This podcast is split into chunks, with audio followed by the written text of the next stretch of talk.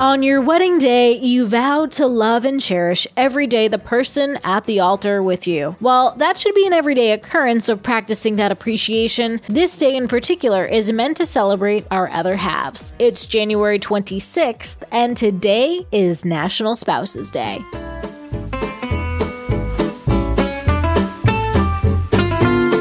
Welcome to Taco Cast Podcast. Every day is a holiday. No, really, it is. Did you know that literally every day is a holiday? I don't know about you, but I love having a reason to celebrate every day. Whether it's your favorite foods day or something else totally random, happy holiday to you. Let's be honest, sometimes married couples need reminders to appreciate and show that love and affection for their counterparts. At the very least, it's a day to say thank you to your partner for being by your side every every day through the ups and downs of this crazy thing called life. Pay extra attention to your spouse's love language on this day because we all prioritize our needs and wants differently. Some prefer gifts, acts of service, compliments, touch, or quality time differently. Spouse or no spouse, if you've never taken that quiz to learn your love language, today is the perfect day to find out. If you do have a spouse, take the test together to learn more about one another and how you might best celebrate this day together. It's also a great day to take a trip down memory lane, perhaps even physically if you can swing it,